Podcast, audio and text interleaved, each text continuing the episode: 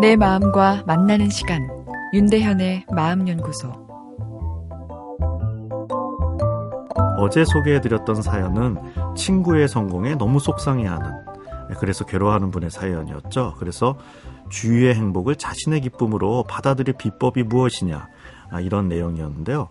오늘은 성인이 스스로 자존감을 회복할 수 있는 법을 가르쳐 주세요. 이런 사연입니다. 사연의 내용을 요약해서 말씀드려 볼게요. 저는 성장하면서 칭찬은 없고 비난하는 집안 분위기에서 조금은 학대에 가까운 매를 맞고 자랐습니다. 어머니는 아버지에 대한 실망, 맞벌이 부부의 집안일까지 전담해서 스트레스를 많이 받고 힘이 드셨던 것 같습니다. 그렇게 애쓰시는 어머니가 안타까워서 그리고 어머니의 목소리가 강한 집에서 어머니를 만족시키기 위해 저는 열심히 노력했습니다. 그러나 언제나 만족하시지 못했고 언제나 행복해 보이지 않았습니다. 아무리 노력해도 부모님은 만족해 하시지 않는구나 이런 생각에 그래 스스로 열심히 살자 이렇게 삶의 방향을 잡았습니다. 그래서 열심히 산 결과일까요? 경제적으로는 독립했는데요. 문제는 주눅 드는 것이 너무 오랜 버릇인지 언제나 제가 부족하다는 느낌이 들고 스스로에 대한 믿음이 별로 없습니다.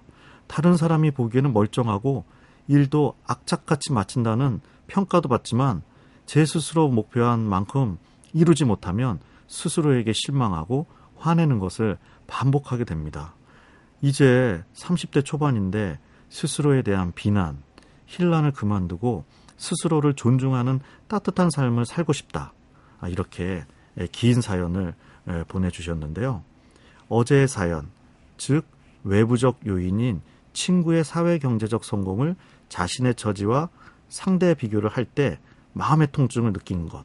그리고 오늘의 사연, 남들이 보기에는 성실하고 성공적인 삶을 살고 있지만 내부적 요인인 자기 내부에 설정해 놓은 자신의 모습과 실제 모습이 상대적으로 차이가 있을 때 스스로를 비난하고 자기 마음을 따뜻하게 감싸주지 못하는 것.